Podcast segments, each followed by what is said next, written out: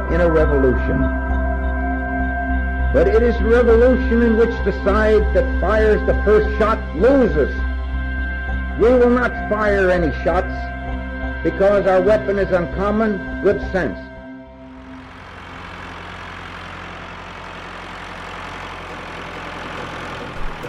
Good day and welcome to Tractor Time, brought to you by Acres USA, the voice of eco agriculture. I am your host, Ryan Slabaugh, and it feels like a spring day here in my office in Greeley, Colorado, uh, where we are recording episode 27 on the 20th day of March in 2019. Uh, it's been a very interesting week in eco agriculture, and while I don't want to get too much into the news, it is worth mentioning that we have a bunch of customers, uh, unfortunately, and, and, listeners who lost buildings and are flooded right now in the Midwest and even close to our offices here in eastern Colorado, and northern Colorado. Um, want to give a shout out to them and let them know we are here thinking about them. Uh, we were also following the Monsanto trial that ended yesterday. Uh, didn't end, I guess, but the jury decided that the uh, uh, chemical behemoth is responsible for informing its users about the potential risks of its product, including Roundup and including cancer. And uh, the European Union is deciding to put some more pressure on them as well about climate change. So the pressure's on. I think a lot of us see a vacuum coming where Roundup will be replaced by something. And we know the chemical race is on to replace that, but we sure hope some farmers can find a way to use nutrient based farming techniques uh, on at least part of their land and start that transition over. Uh, we know going full organic is a tough, tough, tough, tough uh, challenge, but uh, uh, we hope that this is at least a positive that we're getting the information out there. We're helping that farmers can make better choices or at least more informed choices out there about what they're using on their crops, and uh, consumers can use this knowledge as well to make better choices at the grocery store. So, anyway, back to the podcast today. We're going to talk with Jodi Helmer, a journalist, gardener, and author of six books, including a new one on the state of pollinators. And we are excited for her update on the uh, pollinators and the Save the Bee campaigns and all that that started a few years ago. So, uh, first, we're going to hear a word from our sponsor, BCS America. Uh, thanks to them for sponsoring. We hope you check out their website and their products. Uh, and then we're going to go right into the episode and our interview with Jodi. So, stay tuned. Thanks. This Tractor Time podcast is proud to be sponsored by BCS America. BCS two wheel tractors are real farming equipment for real farmers and homesteaders. BCS is often mistaken for being just a rototiller, but with its gear driven transmissions and dozens of professional quality implements, they truly make superior pieces of farming equipment. Engineered and built in Italy, where small farms are a way of life, BCS two wheel tractors will exceed the standards of quality and durability you expect of your agriculture equipment with PTO driven attachments like rototillers, flail mowers, rotary plows, power harrows, chippers, shredders, snow throwers, even a utility trailer and a high pressure irrigation pump, BCS America can supply tools you need to get jobs done. Even on large farms where a four wheeled tractor is a necessity, BCS two wheel tractors will tackle jobs that simply can't be done right or safely with the larger machines, from mowing steep slopes and along pond banks to working soil in high tunnels and hoop houses. Check out bcsamerica.com to find their full lineup of tractors and attachments and watch videos of BCS in action. That's bcsamerica.com. Welcome back. Today's episode is all about our connection between how we grow our food and our current state of the environment. Uh, Jodi Helmer, a journalist, a gardener, she's an author of six books. Uh, she and Island Press are releasing a new book, Protecting Pollinators, which I just got a copy of after I finished the interview. But we wanted to take this chance to talk bees and butterflies with her, even talk about long nosed bats. Uh, we haven't had an episode dedicated to pollinators yet, and we needed one because they're so important to our ecosystems and they're so important to growing healthy food. So we wanted to turn the hour over to Jodi. We asked her a bunch of questions. Uh, we hope you enjoyed this Jodi episode. Helmer, welcome to Tractor Time Podcast. Thank you for joining us today. Thank you for having me. Uh, you are a journalist, gardener, author. Uh, but first, I wanted before we get into all that, I wanted to, to see uh, where are you calling in from today? Can you kind of describe your surroundings so we can have a picture? Sure. I live in uh, rural North Carolina, about an hour east of Charlotte, and I live in on a little farm, um, more of a homestead, really, where we raise chickens and goats and a very naughty donkey and um, do a whole lot of gardening on just a few acres. Uh, love it. Um, we talked to some large scale cattle farmers on the last episode, so this is going to be a, perfect contrast. Um, to what we were talking about last week, which is uh, getting into a little more of the finer points of uh, growing and especially those ever important pollinators. Uh, can you tell us a little bit Right. more about um, your work and what do you do outside of the uh, the small farm? Sure. So I am a freelance journalist and author. I've been doing this since about 2002, and my focus is primarily on writing stories about food, farming, and the environment. So I cover everything from how to garden for pollinators and what you should do with your goat milk to um, how um, technology is helping beekeepers avoid theft and how um, you know farmers markets are struggling to attract farms those sorts of things That's uh, and that's certainly how we met uh, Jodi was through her work with uh, Civil Eats and uh, through the work with our magazine as well.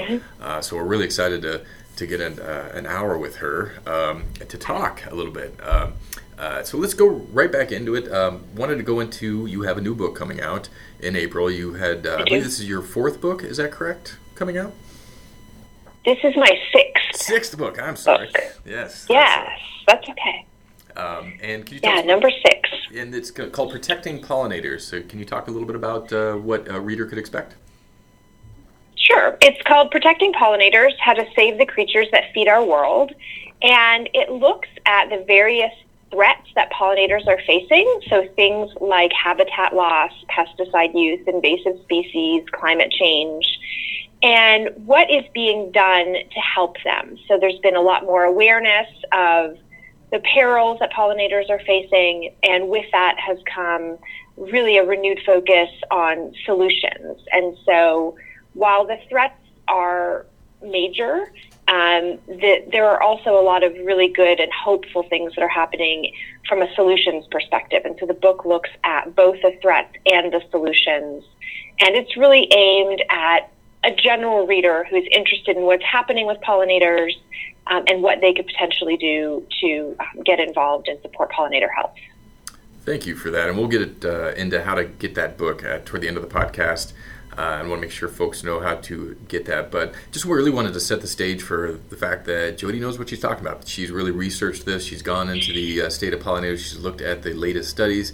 We talked uh, before we started recording that that was one of the challenges is that so many things are changing and so much information is uh, coming to light about pollinators and their role in our food systems that um, there's probably going to be a needed update to this book. So uh, at some point down the line. So could you talk a little bit about some of the research you did going into the book and kind of give us a little state of the union on uh, the bee and butterfly population and, and the pollination uh, pollinators out there? Excuse me.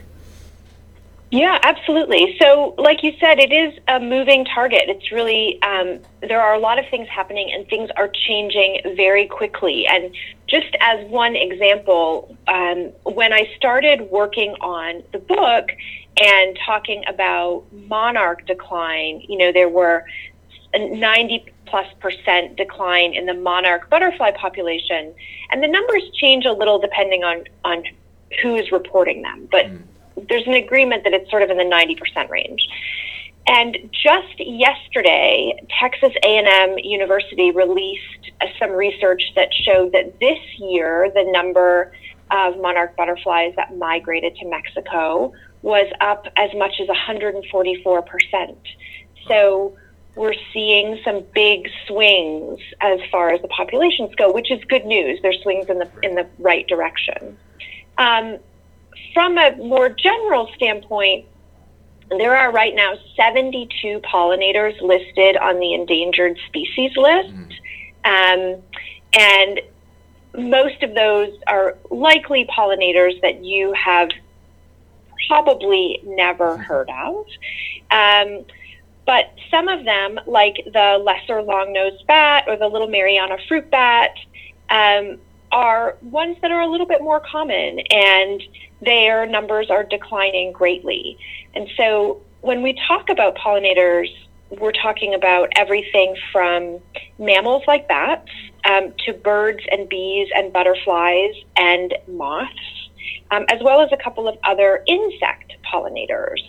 And so we're seeing some pretty widespread declines in population, and honeybees get most of the headlines, and for good reason. They're very important pollinators, um, but there are a lot of pollinators that are really that are really struggling. And in fact, the rusty patched bumblebee uh, made history in 2017 when it was added to the endangered species list um, because it was the first domestic um, bee to be added to that list. Interesting. So Interesting. Yeah. Uh, so I guess let's talk a little bit about the, the threats and what's what's happening with the pollinators. Um, obviously, you mentioned uh, there's some you know the, the monarch butterfly. Uh, I was out in Monterey, California, a few uh, weeks ago, and they were just getting ready for the big. Uh, um, they were just starting to ramp up, I guess, the, the big expectation for the migration patterns coming in. But there was a lot of nervousness, and there was Mhm. a lot of people going, "I don't know what to expect this year," and so that's really uh, a positive that they saw an increase. Um, I, I Mhm. assume though that is is that in, did they have a re, did the study explain what that increased where that came from uh, and and what was triggering that? So the study just came out yesterday. So right now, I have only had the opportunity to look at the news release and not the actual data. Um, so I am not sure if they're having, um, if they have really explained. They did not in the news release. Okay, Um. Well, we'll go ahead. I don't know what's that, creating uh, that. We'll post that link to the news release and any information on the on the blog or about the, this podcast, so people can learn more as that Great. progresses. But that's Mhm. uh, but to get back to the challenges a little bit, are the same challenges that are say um, affecting fruit bats uh, the same challenges that are affecting the uh, I guess the A list pollinators like the bees and butterflies? Um, it's funny that you have an A list of pollinators. Um, yes. So um, to, different effects. So the main challenges that pollinators are facing are habitat loss, pesticide use, um, invasive species, and climate change. And those are affecting all pollinators to certain degrees. It depends on the specific pollinator and its habitat and whether it's a specialist pollinator. In other words, it relies on one specific plant or flower, um, or a generalist pollinator that can access nectar um, from various flowers. How dramatically each of these threats is impacting them. That, that, So- yeah. Oh, go ahead. No, it makes a lot of sense. I'm sorry, I didn't mean to interrupt you. Uh, No, that's okay. Um, so, yes, some are being affected more strongly by um, climate change than habitat loss, for example. Some are being affected more dramatically by habitat loss than invasive species. that uh, makes sense, and it, it seems like um, because it, most like most environmental problems, it's complicated. There's not a single source or a single solution. Mhm. Um, but Right. it, you know, it, it seems like a lot of these problems are fairly new. You know, that these are ones that we invented and we introduced at some point. Uh, you know, through climate change, through the toxins.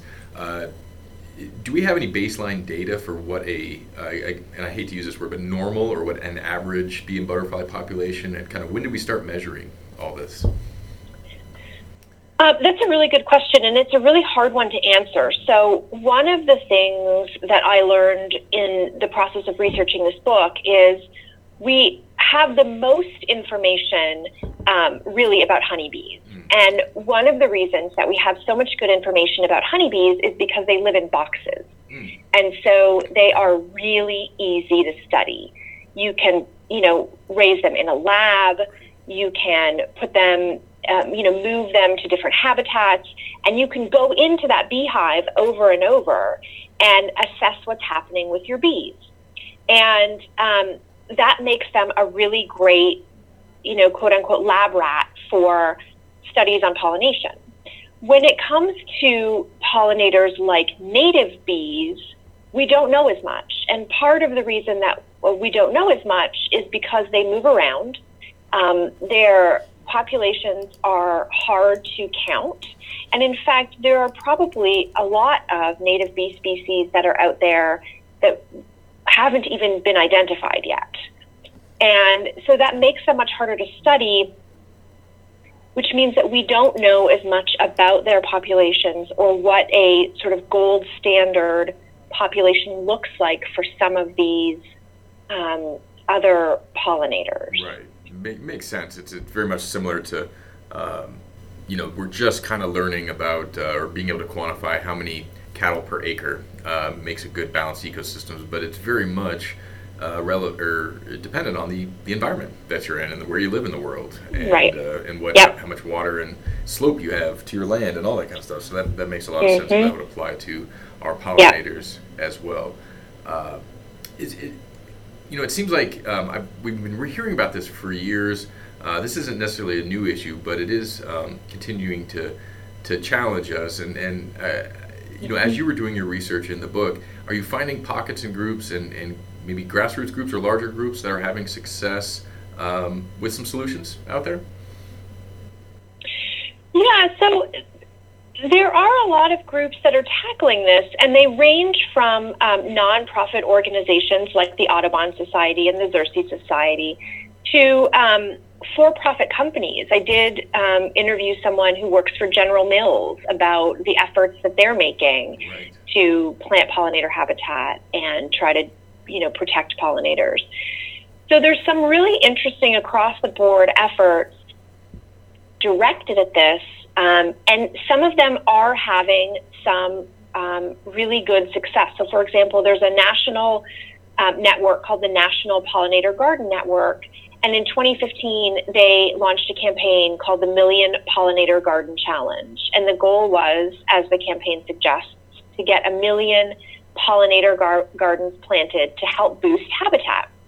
And last month, so this is new news, mm-hmm. they announced that they exceeded their goal. There were 1,040,000 pollinator gardens registered in the US, Canada, and Mexico.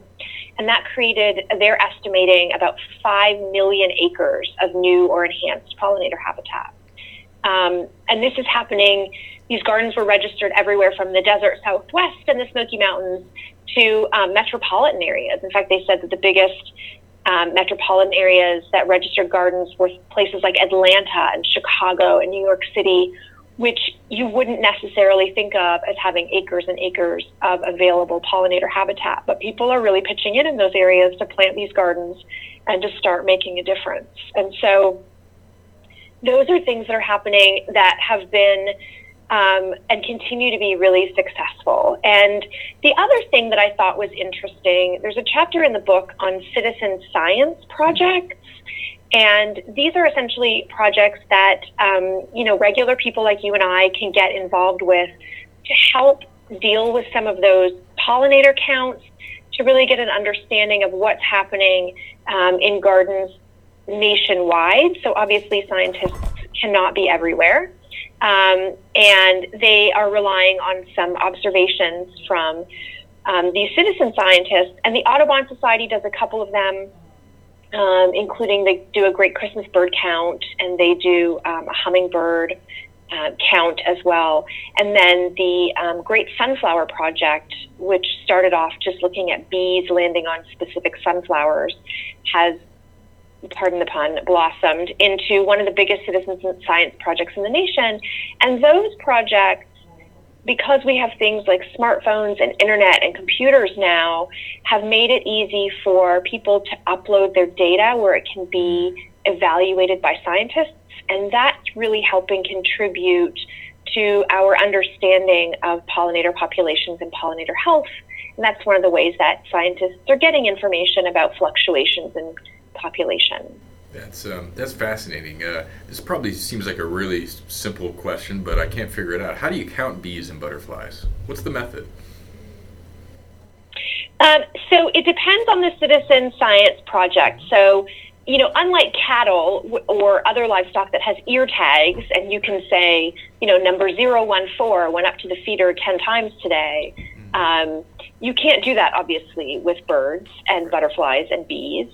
And so they're just relying on um, citizen scientists to, to either watch their bird feeder and say, we had 12 hummingbird visits today.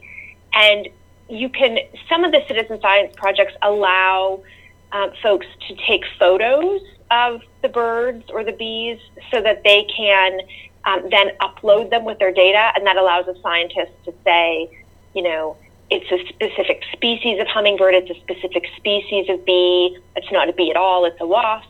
you know, those kinds of Right. things. Um, and others are, you know, with the, the Great Sunflower Project, it's counting the number of um, visits in an hour. So you're looking at a, a plant for an hour and saying, you know, this is how many pollinators alighted on that plant in an hour. And it may be the same bee is visiting it three times, but you're just counting the visits per hour.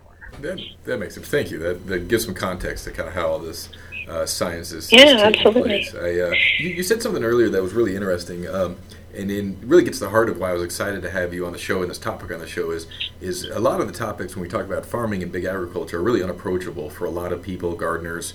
Uh, you know, they, they really just don't have the land or the space or the, the capital to even uh, execute the ideas. But when we talk about you know, planting to support pollinators, uh, it literally is something everybody can do as long as you have a flower pot and a little bit of sunshine. You know, we can create these environments. And so, um, could you talk a little bit about the, the scale of, of these pollinator ecosystems and kind of what's what's a what's a small idea and then what's a big idea out there?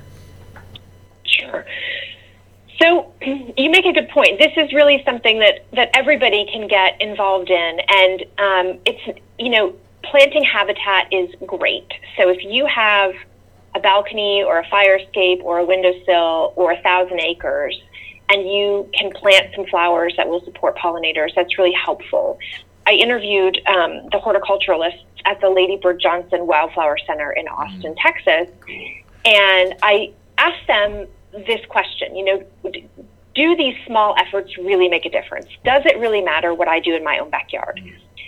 And what they said to me was that you need to think of pollinator habitat like a quilt.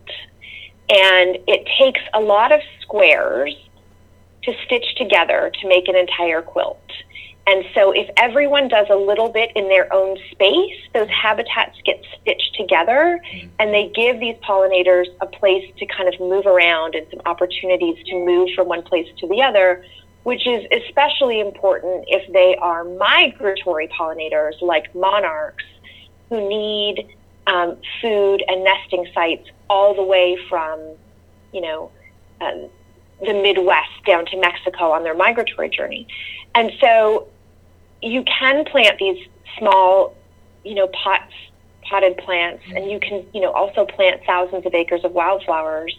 Or, you know, one of the things that large farmers can do or larger landowners can do is take advantage of some of the conservation reserve programs to make sure that um, the land is placed in conservation and isn't developed. So one of the um, stats I came across when researching the book is that um, there was a report put out by the Environmental Working Group that found that 23 million acres of grasslands, shrublands, and wetlands were converted to row crops between 2008 and 2011. Wow. And that's obviously all lost Right. habitat, nesting sites, et cetera, for pollinators.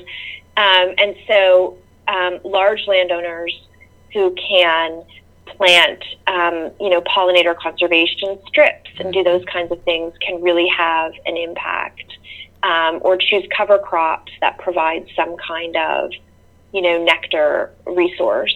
But the trick is that you want to plant the right habitat, right? So, um, you know, if a a large farmer wanted to do a row crop with clover, um, that's great because that provides obviously nectar. So when you're thinking in terms of your own garden, um, you want to be thinking about who does this feed? How can a pollinator use this? And then emphasize plants that do provide, you know, nectar and pollen um, or are uh, nesting sites That makes for pollinators.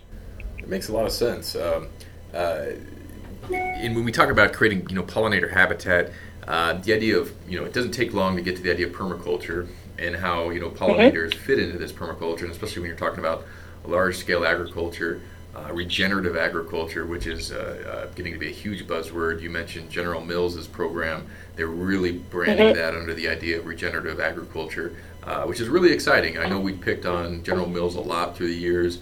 Um, but it's just it's always nice to see um, organizations with that much capital and influence uh, lean over in our direction, you know, and, and try to do things a little cleaner and a little better. And so Um, yeah. Anyway, uh, getting off the point, but I really wanted to talk a little bit about you know making that next step to permaculture too.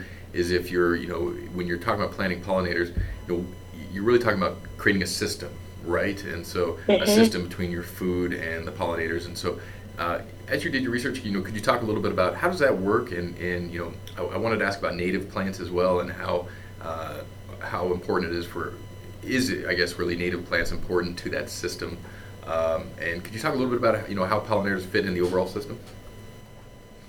Sure. So to your question about native plants, they're they're super important. It's not that um, you know pollinators can't get nectar and pollen from uh, something like a petunia, and I'm not picking on petunias; they're pretty, um, but they may not be getting the right kind of nectar resources. And I think the example that's easiest to understand is it's not that you and I cannot get calories from fast food because we sure can. Um, but our bodies perform better when we're eating a healthier, more balanced diet. And pollinators are the same way. And native plants and pollinators have evolved together um, to provide for each other exactly what the other needs. So a native plant has the right you know, balance of ne- nutrients in its nectar and pollen to support pollinators. And pollinators, um, you know, depending on the pollinator, may have um, specific body shapes um, that are perfect for pollinating that particular plant. Mm. And so um, they really are kind of the perfect match. And we, we want to emphasize those native plants when we're thinking about habitat. Um, and in particular, because some of the more invasive species that we may unknowingly or unwittingly plant um, can choke out those native plants and make it even harder for pollinators to survive. Even if they're providing a little bit of nectar, they may not be providing enough or providing it at the right time. Because that's the other thing about the evolution of native plants and pollinators is that um, they either emerge at the same time or provide enough sustenance to last through the entire year, um, as opposed to, say, a garden of invasive or non native species that may be in riotous color from you know June to August, and then there's nothing um, before or after that, which leaves pollinators struggling to find food. So native plants are very important and should definitely be prioritized regardless of the size of the landscape.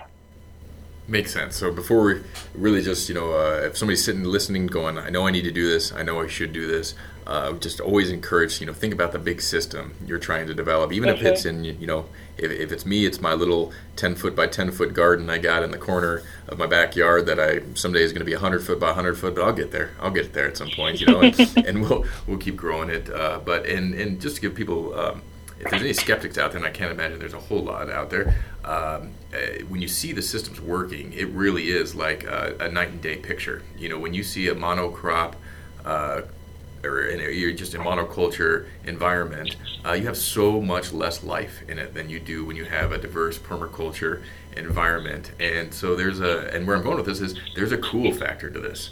Um, you really are developing these really yeah. neat um, environments that you can enjoy um, outside of the food production and outside of the environmental benefits that you're doing. So absolutely, and it's it's funny you say that because um, General Mills, for example, and you know these big companies who do take a lot of flack for some of their policies also have a whole lot of power to change the mm-hmm. system. Um, and so when they step up, I think they need to be applauded. Um, and in this case, the woman I spoke to at General Mills said she had gone to California to um, take a look at some of their pollinator habitat. She said she was standing on this, you know, two lane road. Um, and the General Mills farm was on one side with this brand new um, pollinator habitat. And she said it was just teeming with life. She said there were, you know, birds and bees and butterflies and worms and insects and all sorts of things, flowers. And she said she looked across the road and it was just acres of barren nothingness. And she said she just realized standing there what an impact that they could have um, and how impactful it was just to do this small thing. Um, and I think that when you um, start paying attention to habitat, um, in particular, you realize yes, there are so many birds and bees and butterflies visiting my yard that I wasn't seeing before. And I think even in the absence of a garden, I think once you start to care about pollinators and recognize that, um, you know, all of the black and yellow stripy things are not all bees or all wasps. You know, there are a bunch of different insects um, and, and different types of bees. You really start to get an appreciation for the diversity of our ecosystem and, and how much those really small pollinators have a really big impact. That's um, I appreciate you saying that. You gave me chills that that that vision of the you know General Mills uh, decision maker sitting there seeing the life uh, and seeing the difference. You know. I, I, keep thinking about you know how can we get um, uh, those more of those decision makers, whether they're politicians or executives in companies, to see that because um, you know the data on paper doesn't have the same romance and the same effect as seeing it in real life and, and it's really hard to argue that there is an alternative when you see the difference you know and that's uh, that's really a, a, a, thank you for sharing that story uh, that'll stay with me i appreciate Absolutely. it um, let's talk yeah. a little bit about um, not to i wanted to go into this because this is kind of the elephant in the room and this is um, the, the, one of the challenges we have is the amount of um, you know we, we brought up that pesticides and herbicides have have mm-hmm. a, a, really detrimental impact to pollinators and I did want to go into this a little bit of just you know uh, when we're spraying Roundup whether it's in our backyard or on our crops what is that doing to the pollinator population and, and how is that creating a, uh, a negative effect on their environment right um, you know um, there are a couple of things happening so um, if you're spraying Roundup, for example, you're you're killing all the things. Um, you know, unless it's a Roundup ready crop, um, in which case it's surviving. But other otherwise, you're killing, you know, um, whatever green growing things are in the environment, and so that could potentially be um, eliminating a food source for pollinators. So, for example, if I was to spray, I have a bunch of clover that pops up between our uh, stepping stones outside. And if I was to spray that, um, it would kill it for sure, but it would eliminate that clover as a, as a potential food source for pollinators. So that's one issue. The other issue um, with pesticides is that um, pollinators like honeybees forage on the nectar of sprayed plants and then take it back to their hives. And so we're seeing some effects there. And this is definitely a hotly debated issue. Um, and the science, I have to tell you, is a little all over the place. Um, you know, we're definitely seeing neonicotinoids are obviously the main concern or one of the main concerns when it comes to pollinators. Dicamba is another. Um, and there are, you know, the pesticide companies argue that what we're seeing is uh, results from lab studies that don't accurately reflect what's happening in the field. Um, and then some of the field studies that have been done have had really mixed results. Um, and so I, I, I don't think that you know, we should be spraying pesticides willy nilly. Um, but I also don't think that we are going to convince a lot of um, commercial scale growers to stop using pesticides. And so some of the research that's being done now is really focused on having pesticides sprayed at different times. So, for example, if you go out you know, late in the evening and do spraying, you may be less likely to impact, you know, pollinators that for, don't forage often after dark.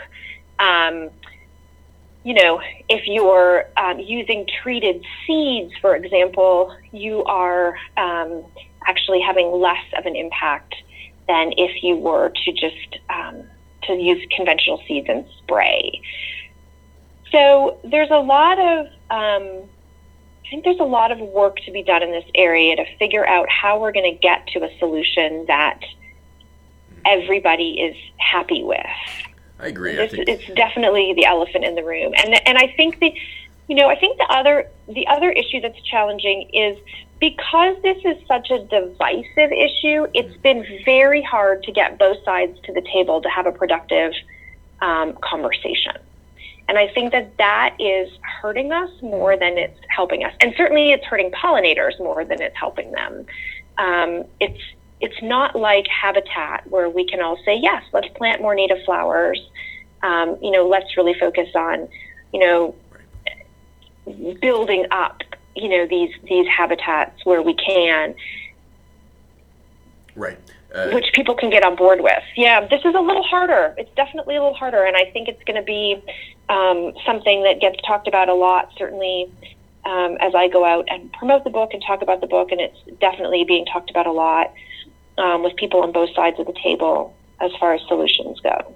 It, it, it makes a lot of sense, and I, I, you know we're getting at the really the heart of the entire agriculture industry at this point. Of uh, and certainly we 100% agree that it would be not a very pragmatic approach to assume that everybody would would shift over immediately. And and to your point, uh, when I talked to conventional farmers, I was out at the National Farmers Union annual convention a couple weeks ago, and a lot of conventional farmers mm-hmm. out there. Uh, nobody I talked to wanted to destroy their own environment. Nobody I talked to wanted to destroy bees and butterflies. A lot of it is education. A lot, to your point, a lot of it is mm-hmm. trying to figure out, uh, you know, even if they want to do things 10% better, how do you define that? What is, you know, and when I define better, I just mean uh, less toxins and less cost for their farms that they have to uh, mm-hmm. Uh, purchase.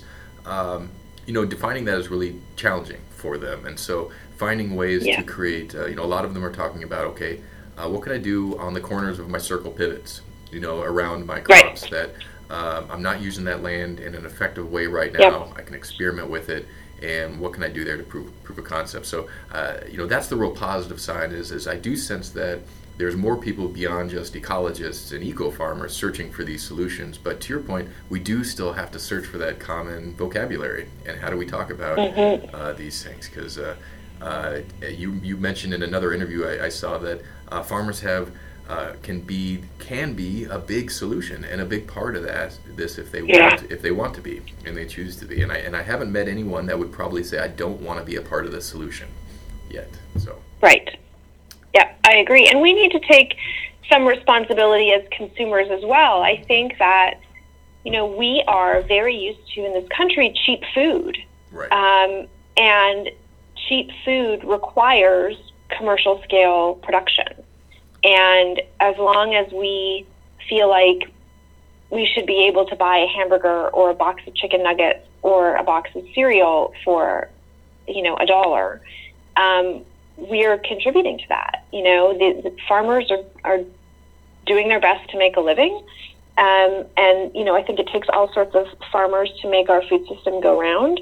Um, but as long as we, as consumers, are making choices um, and demanding cheap food, and you know, wearing fast fashion and cheap cotton clothing and all those other things, you know, we need to understand that we are part of the reason right. that we're seeing these big monoculture crops, that we're seeing, you know, uh, widespread pesticide applications to deal with these big monoculture crops I mean, it's it's an entire sort of system change that's that it's going to take. Um, but in the interim, every farmer that sprays at night, or every farmer that plants habitat around their um, pivot irrigation, is is really making a, a, a difference, and that's something that we need to get behind. It's not it's not going to happen overnight. So let's you know engage in these baby steps that are going to get us to a better place as far as pollinators are concerned.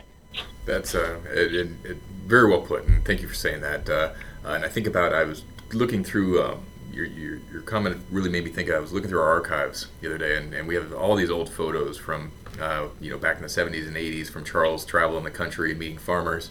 And uh, was looking, I found one of an old cornflakes box of a photo that he took. And right on the cornflakes box, it says "toxic free." On the cornflakes box. And I thought, what you know, it was right. probably from the late '70s, early '80s, but I thought, you know, uh, you don't see that very often and, and branded on. Uh, uh, and here we were 40, 50 years ago. Um, uh, mm-hmm. and companies were really able to use that to sell their cornflakes. And so we've, we've, we've, it's been a pretty new issue, you know, and so that it gives me a little bit of hope and a little bit of challenge because, um, you know, we know that uh, uh, it is a new issue. So there's there's a lot of new science and new information and, and things that we're still sifting through. So anyway, I'm rambling, but I, I appreciate you saying that. That uh, uh, getting back to healthy, what consumers really expect, and they expecting that non-toxic label on their cornflakes makes a lot of sense to me. Uh, uh, first. Right. So, um, so uh, get, getting back to a little more of the positive things. So, uh, you know, we know that that that our commercial agriculture industry is one of the challenges challenges to pollinators. One of the challenges to uh, you know, healthy environments uh, in communities where we live, even that is driven by consumers. So, um, what can you know you and I'm really going to ask for your personal story here because I know you've kind of found this passion through your own gardening. And so, kind of, could you talk about mm-hmm. kind of how you discovered this whole uh, area of that you became fascinated in, and kind of what got you started here? Uh, yeah, absolutely. Um, so I did not grow up on a farm. I grew up near Toronto, Canada, um, in a suburb where all the houses looked the same and all the parents drove station wagons, and did did not give any thought to where my food came from. But a good friend of mine had family who lived on a dairy farm, and we went out there for the first time when I was 14, and I became fascinated. And it was a conventional small dairy farm, and the farmer showed me around, and he was very gracious in telling me everything about how the process worked. And that weekend, there happened to be a calf born on the farm while I was there, and I just became fascinated with this whole idea. You know, they were growing some of their own hay to feed their cattle. They had a big vegetable garden. These were all things that I did not have growing up. And just loved the idea of being out in the country and being with the animals and said to my friend, um, I want to be a farmer. And he said, No, you don't. It's way too much work. You don't want to be a farmer. And as we were driving around the community where his family lived, he said to his mom, "Well, that they have a farm too, don't they?" And she said, "Well, they just have a hobby farm." And he said, "I said," he said, "Oh, okay." And I said, "What's that?" And she said, "Oh, it's just a farm where they keep animals and grow food, but they don't really sell it or do anything with it." And I thought, "Oh, that that's me. Like that's exactly what, what I want to do." And so fast forward um, to you know the mid 2000s. I was living in Portland, Oregon, and where the local food movement is strong. And the farmers markets are amazing, and there was a really um, big emphasis on farm to table food. And I just got more and more interested in kind of growing food and eating locally grown food. And then I moved out to North Carolina um, and realized that it wasn't that way nationwide. Um, our farmers market here had a lot of resellers, and um, it was a little harder to get local food in the grocery stores, even. Um, and so I started thinking about, well, what can I do? I lived in a townhouse at the time, and I started um, growing food just on my back patio. You know, a couple of tomato plants, a couple of pepper plants, really small stuff. Um, but I was in this you know, developed community where they had lots of grass that was sprayed regularly. And my, you know, large patio was, was gravel. I mean, there was nothing, nothing growing back there but my few plants. And so there weren't a lot of pollinators. Um, there wasn't a lot of opportunity for me to get my hands in the soil. And um, we moved a few times um, to kind of bigger and bigger spaces. My husband thought it would be fun to keep bees, and so I bought him a beekeeping um, starter kit. I don't know, this was about seven years ago, and I was too scared to go outside. Um, he would bring the frames up to the window where I was behind the screen, and he would show me what was happening in the colony because I was afraid of getting stung. And I just grew more and more fascinated. Um, I realized our garden was um, much more productive with the beehives out there. And um, so, about three years ago now, we bought this little farm and decided that we really wanted to go all in on having sort of more control over our environment. And um, so we have some bees, we have chickens, we have a big garden, um, and it just it's it all works together. And that's been really interesting for me to see. So with every move and every addition that we've made um, not only to the vegetable garden but to our you know the gardens around the house where we focus on native plants and um, you know pollinator friendly gardening the all of that has really made a difference um, i think both to our quality of life um, which sounds a little you know, hippy dippy. um, but there's something really amazing about feeling like you're surrounded by nature mm-hmm. um, and having all of these birds and bees and butterflies, you know, in our yard and realizing that if we just let the yard grow a little longer for the clover, um, you know, that we have all of this amazing reaction um, from pollinators in particular um, than we do if we kind of keep it low and mowed. Um, so it's it's it's been this, it's been an evolution, and this is definitely a, a place where I never thought I would kind of. I mean, I hoped I would end up, but never thought it would actually happen. And here I am, and um, I just am really empowered. I think to keep going because I see the impact that it's having um, and that's really motivating. That uh, um, I, pre- I, appreciate saying that. That that's um, uh, it's always fascinating. I, I think about the uh, I don't know if you've ever heard of the old term the IKEA bias, but it really does apply to no. food. It means that when you make something yourself, you're going to always like it better than when somebody else made it for you. And so there's mm, there's okay. a, a sense that IKEA knows as a brand that when they make people put their own furniture together, that that attachment to that piece of furniture is going to be slightly higher than not. and so, and if you ever see a kid uh, run into a garden that they've been working in, uh, uh, the difference between them picking a tomato off a plant and eating it versus putting a tomato in front of them on a dinner plate is just mm-hmm. night and day. And so, there is something. Um, you said hippy dippy, but I think it's really in our DNA. You know, we really have an attachment, right. want to have an attachment to our food, and when we don't have it there, we really don't know what we're missing until we get back to that. And uh, there is right. how to measure that. I don't know, but there's something there. I 100% agree. Uh, uh, we got a few minutes left, and I wanted to get through a couple other questions. Uh, once sure. you, you, mentioned in an interview that, uh, uh, and this as, as a writer and a publisher, I had to ask you this question. You said that being a writer made you a better beekeeper, um, and could you walk me through that one and how the and how you connected those two ideas? Sure. Um, it, yeah, it's it, it's ironic, but it did. So, um, writing about beekeeping has allowed me to ask a lot of nosy questions of people who know a whole lot more about beekeeping than I do. Um, and so I have really learned a lot from the sources that I've spoken to. And one of the biggest lessons I learned, um, I'm a little embarrassed to cop to, but I will in case there's anybody out there who, who was in the same position. So at, when we got bees, I really got into this idea of natural beekeeping.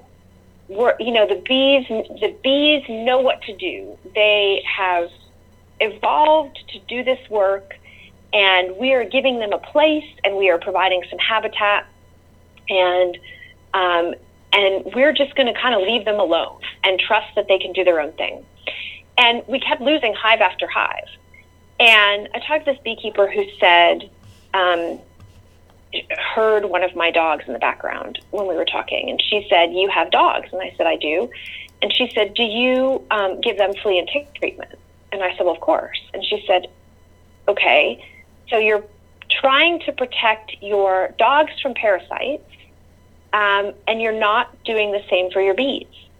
Hmm. And I thought, oh, it's such a it was such a simple right. statement, and she said it very matter of factly, but she was right on. You know, I wasn't treating them in this with the same regard and respect that I was treating the other animals that we raise. Hmm.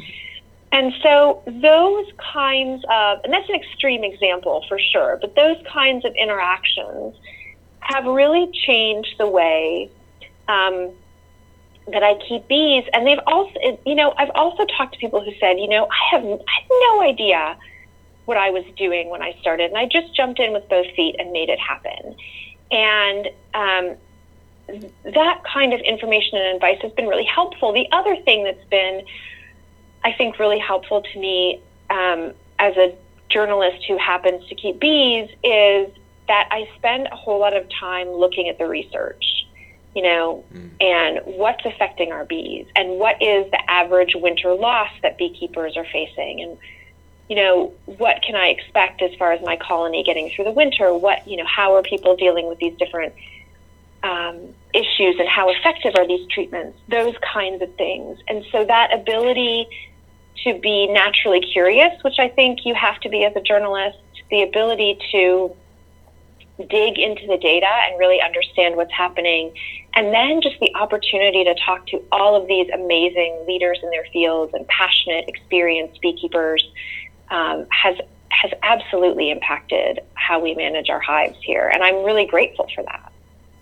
That's. Um, I think everybody can learn a little bit from that. Uh, to put your writing hat on a little bit when you're when you're learning something new. What questions do you need to ask, and uh, uh, what's and, and know the why. Why are we doing all this? That's uh, uh, really important. Well, uh, Jodi Helmer, she is the author of a new book coming out in April from Island Press called Protecting Pollinators How to Save the Creatures That Feed Our World. Uh, you can find it through Island Press, you can find it through Acres USA, I'm sure you can find it through Amazon, uh, uh Shop Local. Got to put that plug in. Uh, but uh, mm-hmm. before we go, um, actually, are you doing any book tour or any signings out there as well behind the book? Yes, I definitely have a couple of things planned, um, but but check back for dates because yeah. I'm still. Yeah. We'll let our audience know uh, when you get those scheduled. Let our, let us know. We'll let people know where they might be able to you or get a book signed. Um, but before we go, I always like to ask every guest, um, and you, are certainly uh, uh, uh, very inspirational and choosing this this subject matter of all the ones to to study on and focus and communicate what you're learning to the rest of the world. But uh, uh, you answered a little bit about why you were inspired, but uh, why should we all have hope? You know, as you learned in all this research and all this science, what gives you that uh, that that that energy to keep going? You know, I think that the biggest reason that people are interested in this or should be interested in this is because pollinators are so important to the food that we eat. So the statistic is that, you know, one third of one out of every three bites that we take um, is a food that we can thank pollinator for. And so I think that that's that is the reason that people should be interested. Um, and I have hope that we are just becoming more environmentally aware and curious and passionate about everything that's happening on our planet and pollinator health has really gotten a spotlight lately, and I think that's really great.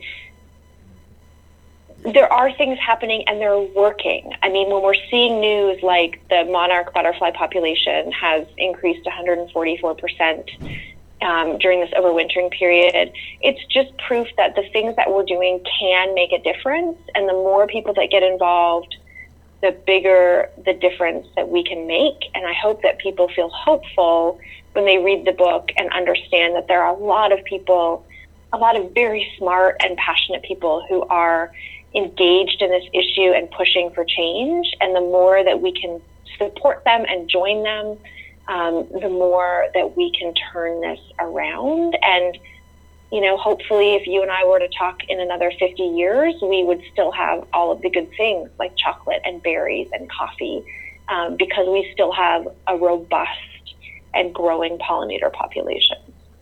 I, uh, I like it. I think if the world knew that chocolate was at stake, they might have a whole different, uh, whole different perception. Of it. Uh, I said that in the book. If I had only known in grade school um, that I should care about pollinators because I love chocolate, I would have been engaged in this issue far earlier. I think that's what it takes. I think you're onto something there. Well, uh, Jodi, good luck with your with your hobby farm, with your little piece of your quilt um, that we're all uh, connected Thank to you. at some point. And uh, yeah, let's have you back on in another 50 years and measure this and see where we are at that point. All right? Let's I'll be here. Okay. Excellent. I hope. Uh, Jodi, thank you for joining us today. Thank you, Ryan, for having me. I appreciate it. Thank you for listening today, and to all the pollinator protectors out there, I wanted to thank you too. Uh, a couple news and notes before we recap. We just went over our 40,000th download of Tractor Time this week, so we wanted to give a big thank you to our audience. Please keep on spreading the word. You can find our podcast at www.acresusa.com, at ecofarmingdaily.com, or anywhere podcasts can be downloaded. So don't forget to subscribe to our magazine too, and have a great week.